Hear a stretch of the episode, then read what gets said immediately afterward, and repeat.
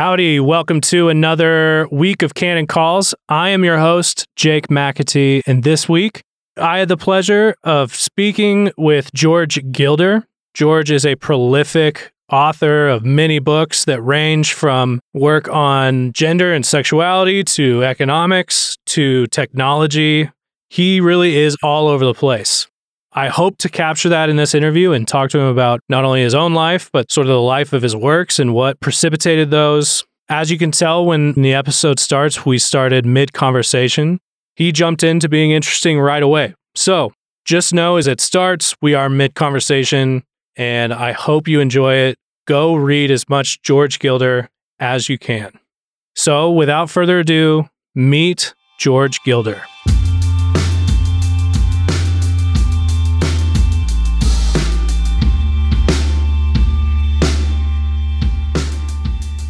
I think it's a matter of dimensions. C.S. Lewis wrote about how you can be in a kind of two as if you're in a two-dimensional universe you right you're living in a, a landscape painting and you have a theory of a two-dimensional universe and you understand all uh, pigments and all uh, composition in a completely materialist two-dimensional way right and you can never imagine that, in fact, this two dimensional image is just the vaguest reflection of a vast three and four and 11 dimensional universe beyond it.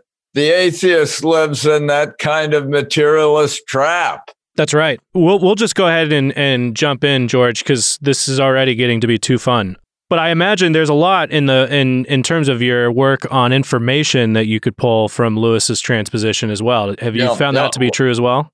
I call Lewis one of the great information theorists. Interesting. And I think he he actually is, and uh, transposition is at the heart of it. His rejection of superstition, right? The belief that uh, everything is chemistry and physics and can be reduced to reductionist mindset that today is uh, depriving us of faces and reducing us to sort of neuter kind of, but uh, not having any way of transcending it and thus not having any humanity being a creative in the image of our creator.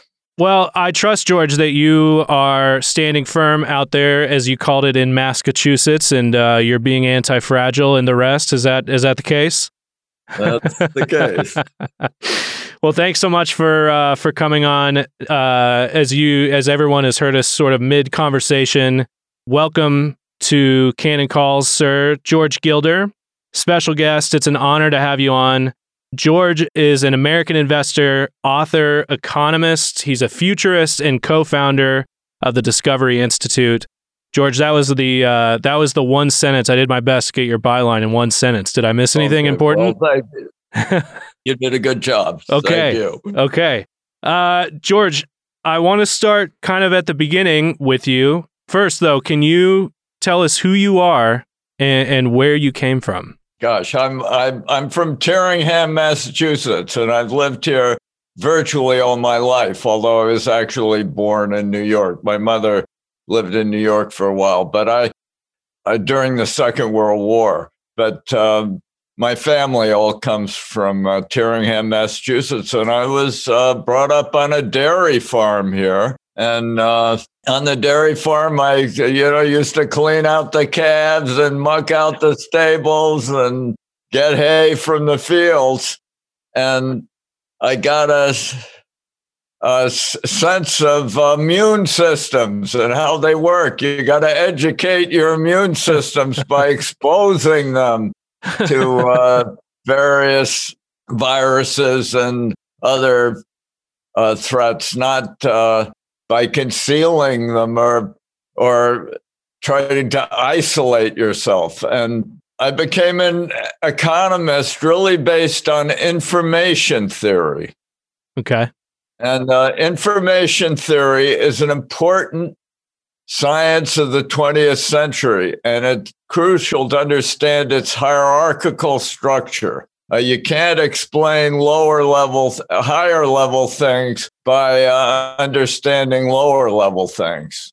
Okay. And uh, that we have a hierarchical universe. And this is uh, fundamental to information theory. And materialists deny uh, really the significance of information. They think information is just an expression of material relations, which in turn are accidental and thus ultimately meaningless. So, in the end, they uh, deprive the human beings of, of meaning and purpose. And uh, that's the, the message. But I got it through a long and uh, road that through the Harvard University, the U.S. Marine Corps, the and uh, writing books in the beginning about sex and family, and uh, proceeding on to writing about poverty as the result of family breakdown, and then recognizing that uh, poverty really has been the human condition throughout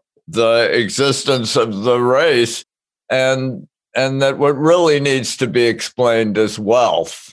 And it seems to me that wealth is best explained by creativity in the image of the creator. Human beings were designed to be creative in the image of their creator. And that's sort of been the fundamental thesis of of all my works that are about economics, sex, family, technology, okay, money. No, it's perfect, perfect. So one thing before you you're, you're gonna you're giving spoilers to your life, George, that I was trying to you know walk people to, but you're you're full of spoilers.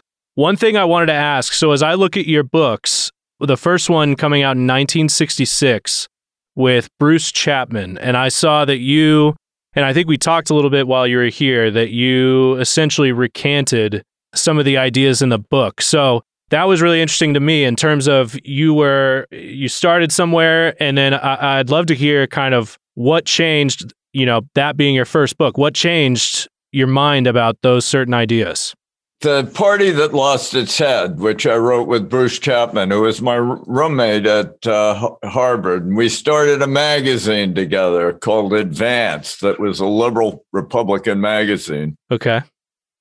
So I was what I called myself a progressive Republican, chiefly because I opposed uh, Barry Goldwater's argument against the civil rights bill. Okay. That was really the reason we were we called ourselves progressive Republicans. We were in favor of the civil rights movement, but we also from the beginning believed that the civil rights movement should be based on the Constitution and on the uh, overcoming the remnants of slavery. Congress was allowed to make laws that overcame the residue of slavery.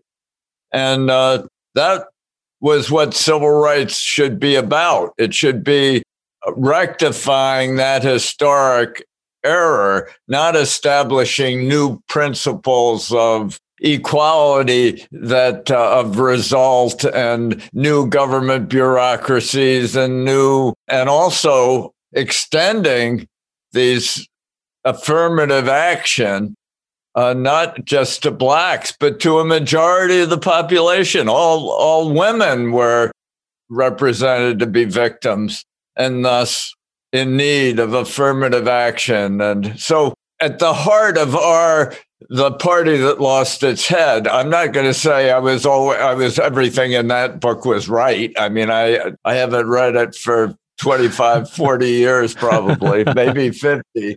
So I'm not sure just what's in it, but that was the heart of it. That uh, we were for civil rights, but uh, we were not for this uh, massive equal employment opportunity commission, affirmative action rules, sure. Uh, Title IX, of sex role regimes, and yeah, we just so Understood. So the next book I wrote was called Sexual Suicide, which uh, opposed the parts of uh, the civil rights movement that were pertaining to the majority of human beings.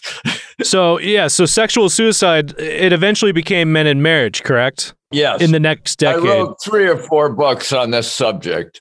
okay. And uh, the final one sort of summed it up, and it was called Men and Marriage. And I pretended that Men and Marriage was a reissue of Sexual Suicide because the publisher of Sexual Suicide was trying to stop me uh, from uh, publishing another book. Got it. Uh, I can't. I don't want to go through all the contractual details, but anyway, the result was I wrote what was essentially a new book called Men and Marriage, and uh, pretended that it wasn't a new book. It was just uh, a reissue of Sexual Suicide. But Men and Marriage really is the sums up my themes on family, family life, and uh, and I think it's it's being proven right every day. You break down families and the whole culture dissolves. The the whole economy Yeah. So, dissolves into kind of fragmentary futility. what was the response at the time from critics about sexual suicide? Well, I, I got um, Pig of the Year award from the National Organization for Women. I thought that was pretty good. I went around the country trumpeting myself as Pig of the Year. I, I was brought up on a farm. I understood the virtue of pigs and their importance in the social order. So, uh, but so so they the result of this they were giving Pig of the Year awards every year, and everybody would crawl away and hide after they received it. And I ended it. They never gave another Pig of the Year award. Oh wow. Oh wow. So you are the reigning So forever champion. yeah. Yeah. Um, now, what what exactly? You mentioned a little bit. The thesis there and the the works at that time. You you mentioned the four other books ish.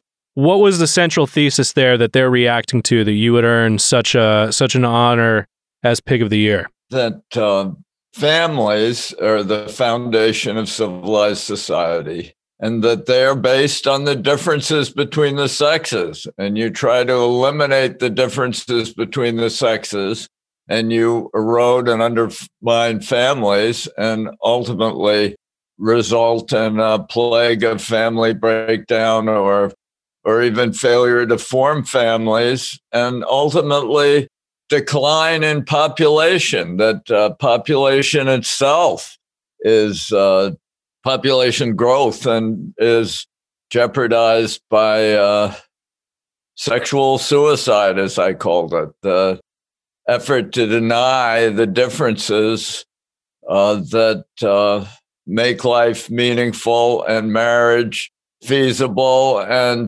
procreation successful. Uh, Right. go forth and multiply and uh, and we're now uh, increasingly dividing rather than multiplying. And i think that's uh, a real threat to uh, humanity. I'm curious since that book has come out and now what what's been what have you seen as the sort of the as far as the critics are concerned the feminist movement and trajectory since you know for example if this book were came out today do you think the blowback would be in kind to what you received or would it be worse or or do you think it might go along better? How, how would you how do you i think don't know. It's still it, it's still in print after right. 50 years or more. Right. And uh, so it would be regarded as utterly outrageous. I mean, and and it would people would try to cancel it and try to cancel me, but uh, they've been trying to do that for some time, and I've managed to hang in there. and I've got more readers than ever. I have a, something like 150,000 readers a day wow on my daily prophecy.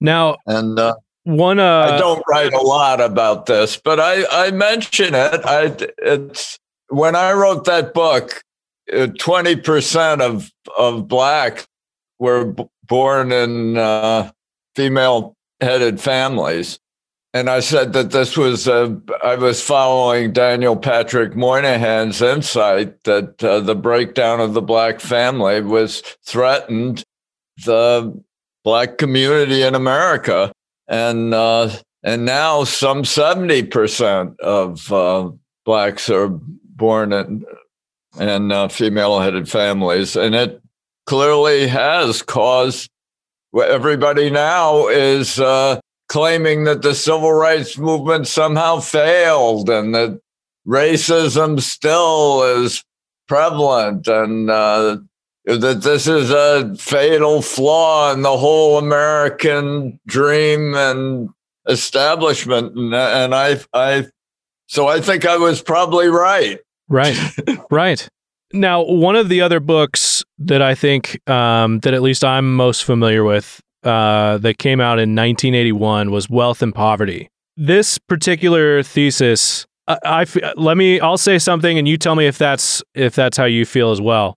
But I feel like Wealth and Poverty gave conservatives an apologetic of sorts, essentially to not be embarrassed of or guilty about the free market. Do you agree with that? And then, second, what were you seeing at the time that for, that that basically encouraged you to write that book? It's not particularly. I don't like to think of it chiefly as a negative issue, giving conservatives a reason not to be feel uh, vulnerable about their beliefs. I mean, I, I think it was affirming. No, that's what that I mean. That's what I mean. You gave they're they're it usually was a celebration of capitalism yes. rather than a case for capitalism or an apology for capitalism. Irving Kristol, who was a famous Wall Street Journal columnist, had just written a book called Two Cheers for Capitalism. And uh, and I, I said I thought that was wrong. Capitalism deserves three cheers. It, it, he, he believed that uh, capitalism was based on greed in some sense, or that it was based on you know, mere selfishness. And uh, I believed that that argument was really preposterous, that uh, selfishness is ubiquitous in human life but uh, capitalists, in order to succeed, first have to understand the needs of others. And then they have to forego consumption, their own indulgence in order to save, in order to accumulate capital, to invest in ventures that will succeed or fail in proportion as they respond to the needs of others. And then the capitalist has to collaborate with others. Everything about capitalism, I believe, was ultimately altruistic. That is, it entails an orientation toward the needs of others. And thus, it wasn't inimical to the great Christian, Judeo Christian truths.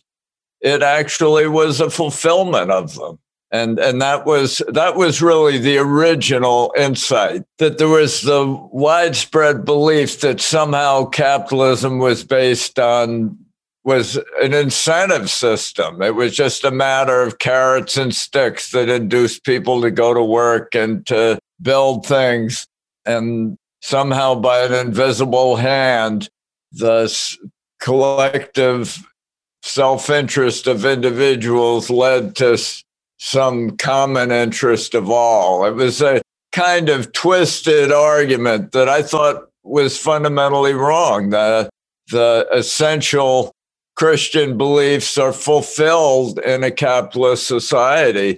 Uh, of course, if individual moral codes and principles are not upheld, uh, a capitalist society will tend to dissolve. In other words, greed doesn't lead to uh, success and riches. Greed leads us by an invisible hand to ever to an ever expanding welfare state as as it uh, greed is the desire for unearned benefits. Right. It's uh, and and the best way to get unearned benefits is co- is to collaborate with government and uh, crony capitalism is is a, a disease of capitalism. It's not a fulfillment of it. I think you're exactly right. And one thing that uh, I, we've talked about on on here before is that conservatives seem particularly given to things like embarrassment or you know being like, well, it is it may be run by greed, but it's the best thing we have for now, or or you know anything that the left sort of barbs them with, they somewhat believe, and then they end up reacting to it and sounding shrill. And I think you're right. Your book sort of gave them a, a positive vision outside of that little back and forth, and transcending it. Yes. And has that been your experience with conservatives in terms of uh, just getting caught up in that back and forth? Do you see them tripping over themselves like that in other places besides economics? I think w- with regard to, you know, they're all twisting themselves into knots about sexual issues. Right. You know, the the absurdity that there are 68 sexes or whatever it is that uh, Facebook is cataloged. Right. I mean, it's, and uh, the Democrats really, I, I think they're going to regret this this is not going to look good in the future. That uh, the first thing uh, the Democrats did when they really took control in 2021 was to have a benediction or grace or something oh. where all men and all women. yeah, what a start. And they banished all use of of genderized words. I mean, you, you, you have to say parent. You can't say father and mother. You have to say sibling rather than sister or brother. Right. You uh, that, that all gender defined identities are banished from the law. This is a real sign of uh, intellectual idiocy. You know, it's just uh, it's a decline and fall. So so I'm I'm really kind of grateful to them for doing that when they took office. I mean, it showed what we've been saying about them are, was really true. I right. mean, they right. I mean, the whole. Nobody got up and protested that I hear about. I mean, no, no Democrat said, "Oh, what a ridiculous thing to do." They're all intimidated by the uh, terrible collapse and corruption of the university system. And that's really the heart of it, I think, which is why I'm so was so happy to come to Moscow and see you guys starting new universities and new schools and and really revitalizing the culture out there. Well, you know, it's it's first steps in Moscow, Idaho. That's right, not Russia. Assume every, everybody knows it. Now, before we move on from wealth and poverty, you had some uh, very interesting folks that loved it and then also that detracted. Can you tell us about the effects that the book had on the Reagan administration? Wealth and Poverty was a worldwide bestseller. It was just an astonishing development. I mean, it uh, Ray, uh, President Reagan adopted it and uh, had it distributed to everybody in his cabinet and and it became a global bestseller. It had Samizdat versions in communist China and Russia. It was it was just an amazing, and it was the number one book in France for six months.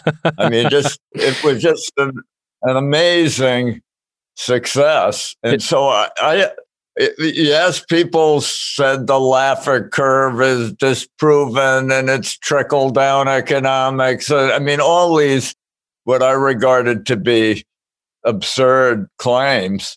And so uh, I, I think, um, I really think wealth and poverty was uh, almost complete success. And, and it didn't, uh, and it was such a success that I decided to really stop focusing on economics and to learn new subjects. I decided to learn technology. I, I, I saw that the microchip was the most important technological breakthrough of our era beyond uh, nuclear power and uh, the microchip showed that uh, whole worlds in a grain of sand I mean, the microchip was made of sand, and uh, yet it allowed uh, the creation of whole cathedrals of information and ideas. And uh, th- this was um, really my subject for the subsequent, for the rest of my life. I've been uh, writing how human beings, creative in the image of their creator, could turn sand into uh, cathedrals of mind, and and that really has been a, a theme, and it's also because microchips have been are still a foundation of the world economy. China and the United States today are really struggling over the intellectual property underlying the creation of micro microchips. And I think we're making a terrible mistake of trying to use our technology to stop China. I think that's a futile and stupid thing to do. But uh, my insight in in wealth and poverty, just in passing, but in microcosm and telecosm and all those books about microchips and fiber optics and the electromagnetic spectrum, all these technologies is vindicated today. The world is really struggling over who's going to dominate the next generation of microchip. Right.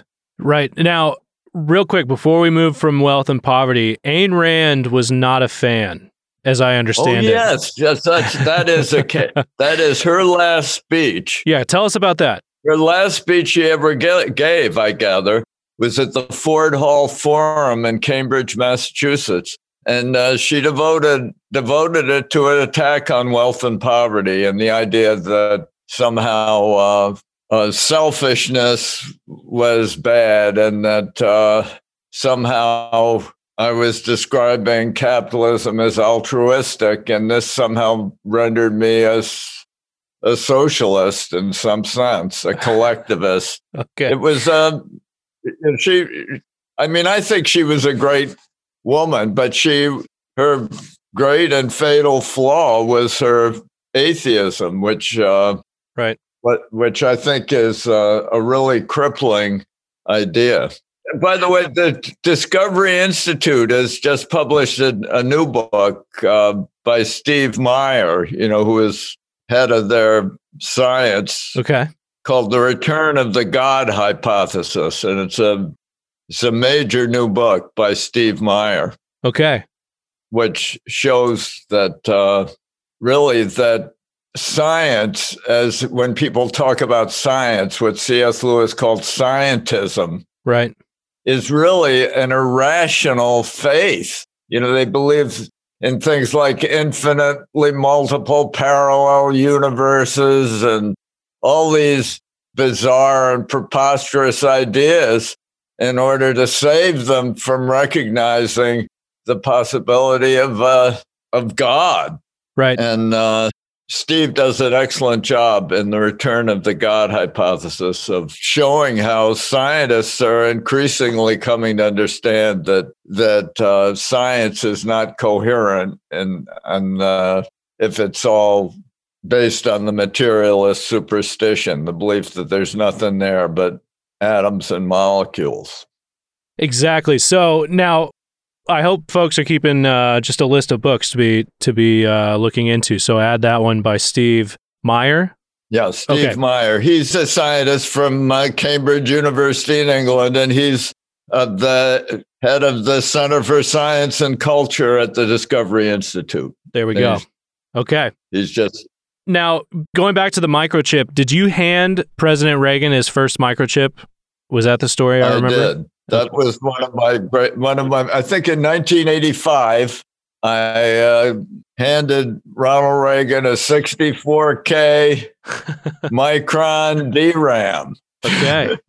That's a dynamic random access memory chip. And I told him that uh, this technology was ultimately going to make possible strategic defense initiative, uh, possible to to intercept incoming missiles, and uh, that it wouldn't require vast a vast software program that people were saying would be necessary. That instead it could be incorporated in microchips and uh, nose cones of all uh, interceptors, and so you have a distributed defense. And uh, and I think I, I that influenced uh, Reagan. He later went to Moscow Russia. The, the, the other Moscow in Russia. If you, there's a Moscow in Russia, you may not know about it, but that's right. Reagan gave a speech at the Mos- Moscow State University, a famous speech. Uh, Bret Baier, the TV journalist, wrote a book about it recently. And uh, it was written by my cousin Josh Gilder, who was a speechwriter for Reagan. Okay.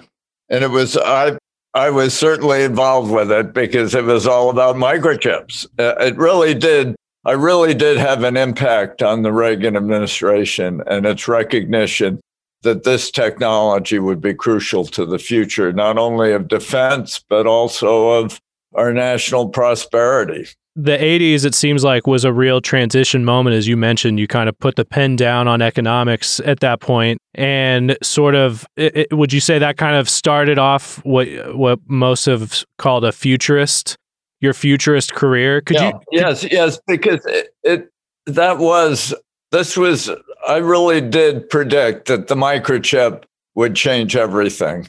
And that gave me a reputation of the future as a futurist. I wasn't really the first to do it. I I think uh, Alvin Toffler's book Third Wave was he didn't focus on microchips. He focused on computers, and I think the microchip was fundamental. So maybe I was one of the first to see that the microchip changed. You know, technology all consisted of pushing and pulling and exploding matter from the outside.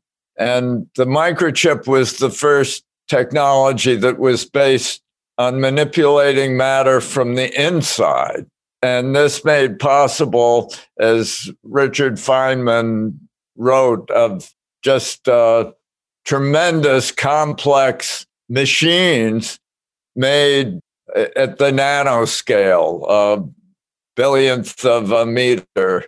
This has really been the heart of all our economic developments since uh, the 1980s has been this discovery that that you could manipulate matter from the inside and create vast machines with trillions of moving parts and tiny little grains of sand. And that's really been uh, the great revelation of technology since the 1980s.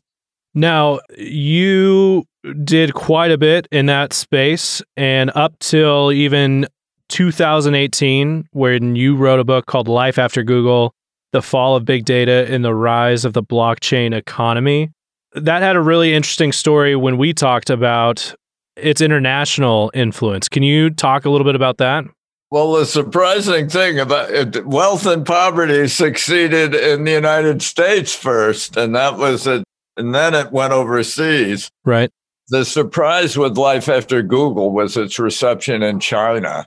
Okay. The Chinese really adopted it, and it was named by a major Chinese literary institute as the best social science book published in China last year in 1918. It was just an amazing thing. And it became a bestseller in China. Wow. And and a bigger bestseller than it was in the United States. And it's been a real bestseller, a good seller for ever since it came out more than two years ago. It's almost two and a half years, two and a half years ago now.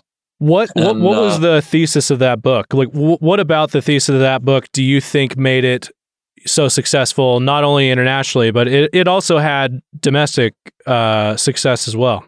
Yeah.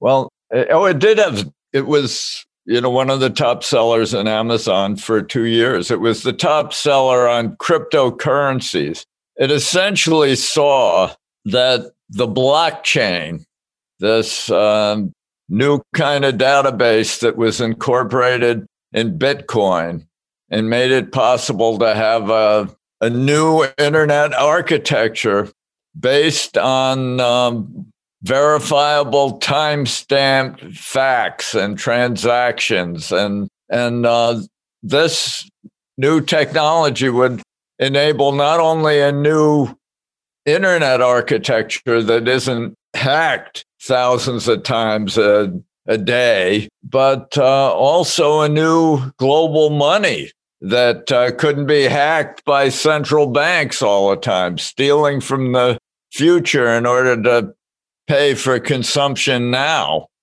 which is really the basic strategy of most of the central banks of the world.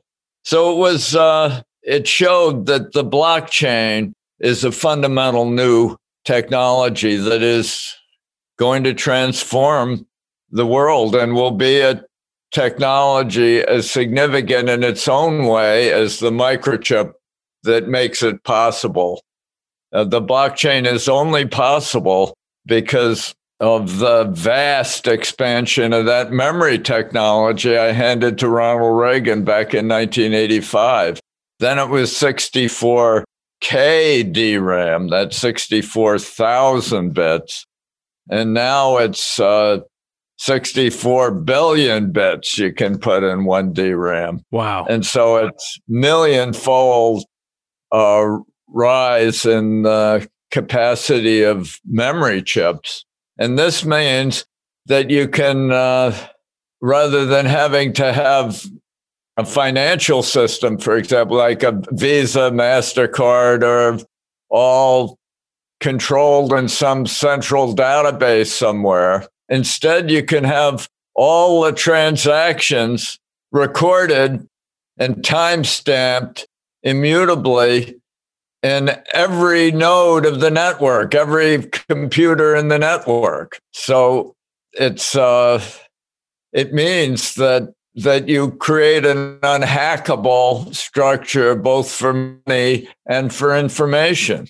Uh, if if you try to change something, you can't just change it one place. You because the same facts or the same transactions or monetary values are recorded on computers all around the global network. You got to control all the computers in order to change one timestamp fact.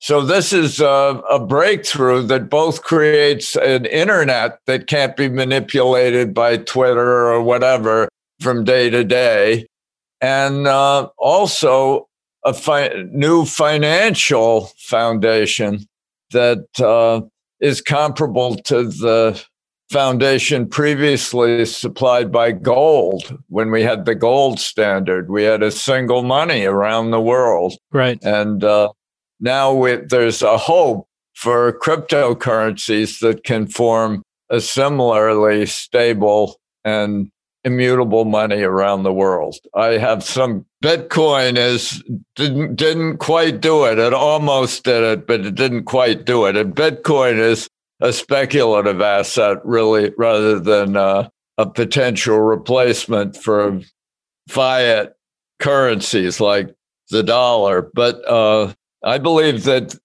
using cryptocurrencies, it, a new monetary system is going to emerge that escapes the manipulation of central bankers and governments. and the idea that money is uh, is a sovereign tool of governments is just misconceived. All through the history of the gold standard when money was gold there was really only one measuring stick of value and that was gold. And in 1971 we broke away from gold from the gold standard. And uh, it hasn't been until the emergence of cryptocurrencies over the last few years that there's a real opportunity to create a new money as a measuring stick that uh, that doesn't change, rather than a magic wand for central banks to. right. Uh, now, lest anybody balk at that at the uh, Life After Google, imagining a world without Google, you did write the book Life After Television in 1990, and I imagine a lot of those predictions are are coming in just right. So, well, the life after television was was right. now, it wasn't right. It wasn't right in every detail, right? But, uh, but it's it's it's essentially right that what we're doing today is uh, part of this emergence of new media that uh, are distributed around the world and are controlled by their users rather than by some top down centralized power. Now, looking at you mentioned before that that you while there's been this this sort of uh, tech side of your career, but early on it was a lot of family and economics side of your career that uh, they look see you know they might seem disparate on the surface, but that you did sort of have a central thesis running throughout. As I thought about that question, I thought maybe one thing as I've as I've read your works across that spectrum is creativity and freedom are the most important aspects of your work. Would you would is that true? Did I get it? You got it. That okay. is really true. And since then I've come to interpret this through information theory. And Claude Shannon defined information as surprise. That's good. And uh, a Princeton economist named Hirschman, Albert Hirschman, wrote that uh, you couldn't really predict economic progress at, uh, because creativity always comes as a surprise to us. And this means that all deterministic schemes, top down collectivist, materialist schemes, are doomed because, uh, because all economic progress is based on unexpected developments. Uh, Claude Shannon measures information itself by the degrees of freedom of the person who transmitted the message.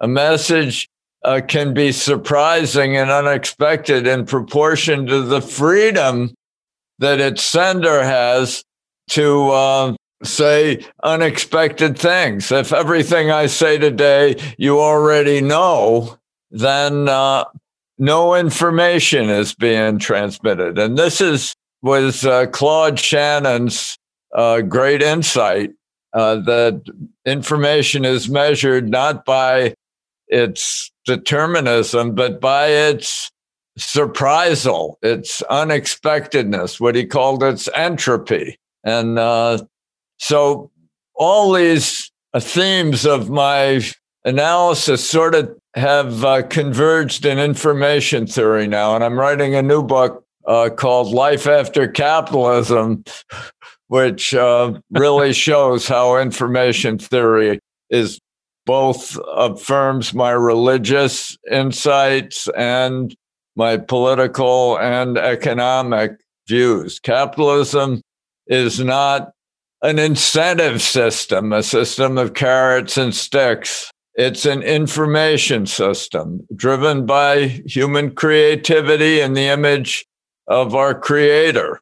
And that's sort of the theme that uh, I'm now pursuing and really have been pursuing from the beginning. Right, right. It does seem like uh, your books have all been leading to that particular book, a place where you can say it all at the same time as we kind of wrap up here, one question I did have we recently, in the last few months or so, had a William F. Buckley biographer on, and you had been, I think your first time was with Wealth and Poverty. You can correct me on that, but uh, you had been on Firing Line, his discussion show, essentially. Is there any good uh, William F. Buckley stories that you have? Well, I I was on uh, on um, Firing Line a couple times, but I also wrote a, a, biography, a biographical article about Bill Buckley uh, way back in the 1960s in Playboy. and magazine of all things. Okay. And uh, when I proposed the article to uh, Buckley, he said, "Oh well, I'm just going out to see Barry Goldwater. Uh, why don't you come with me?" So he took me out to um, Scottsdale. I flew with him uh, interviewing him on the plane to Phoenix and went to Scottsdale and spent a couple days, several days with uh, Goldwater. And this was after Goldwater had uh, just lost the election, and I'd written the party that lost its head. and Buckley and Goldwater were both so generous and uh, and uh, intelligent and understanding about it. It was really the opposite of the political environment that we're in today, where if you write something, write the wrong thing, you get canceled. I didn't get canceled. I got uh, put up by Barry in his son's room, uh, and uh, and I wrote a quite a celebration of um, of Buckley in uh, in in the Playboy article, and uh, I'm, I'm quite pleased. It was a it was a good article, and I also met Clare Boothe Luce out there during that visit. Okay. She was she was a friend of Goldwater's and a great conservative lady and wife of Henry Luce of Time Life and and uh, she was also a great Christian.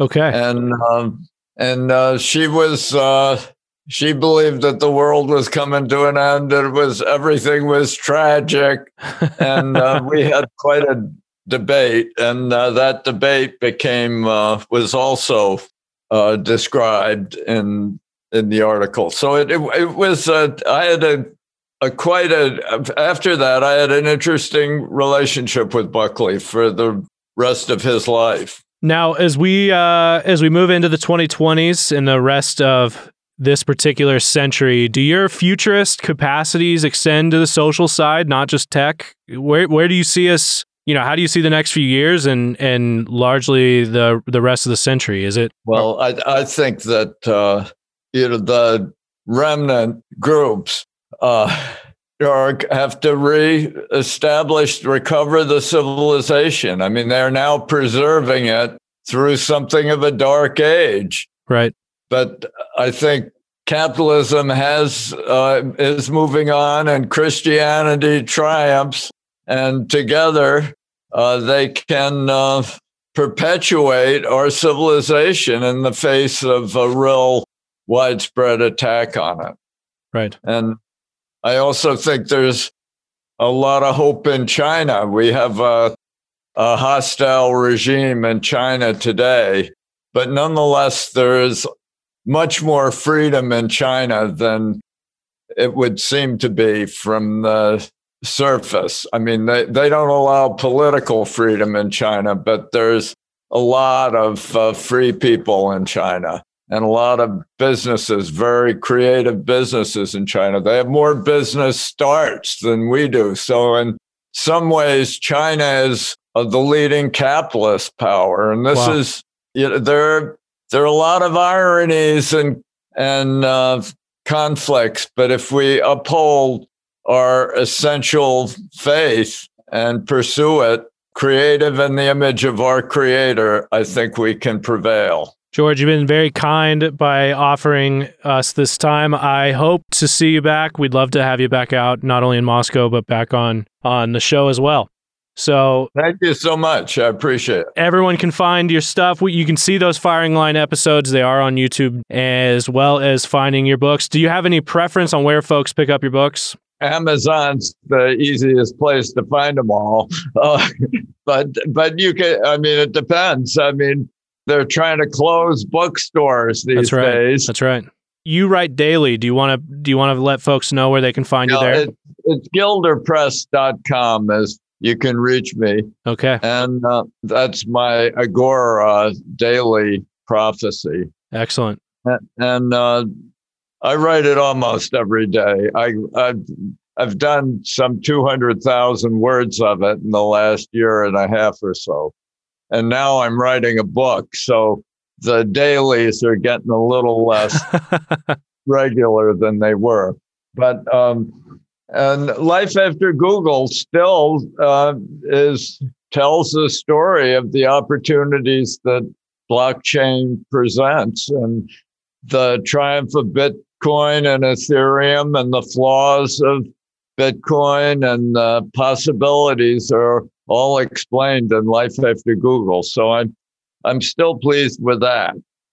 And I, Life After Capitalism is really developing the information theory of economics uh, as a way to show how technology continues to advance even when the monetary systems collapse. Uh, and uh, wealth is knowledge, growth is learning, and uh, money is time, finally. And uh, those are all explained in the information theory of economics. which is introduced quite fully in Life After Google. Which leads us, which leads us right back, you know, to Lewis till we have faces and transposition yeah. essay, which means we've come full circle, sir. Thank you again, okay. And we are eager to have you back. Thank you so much.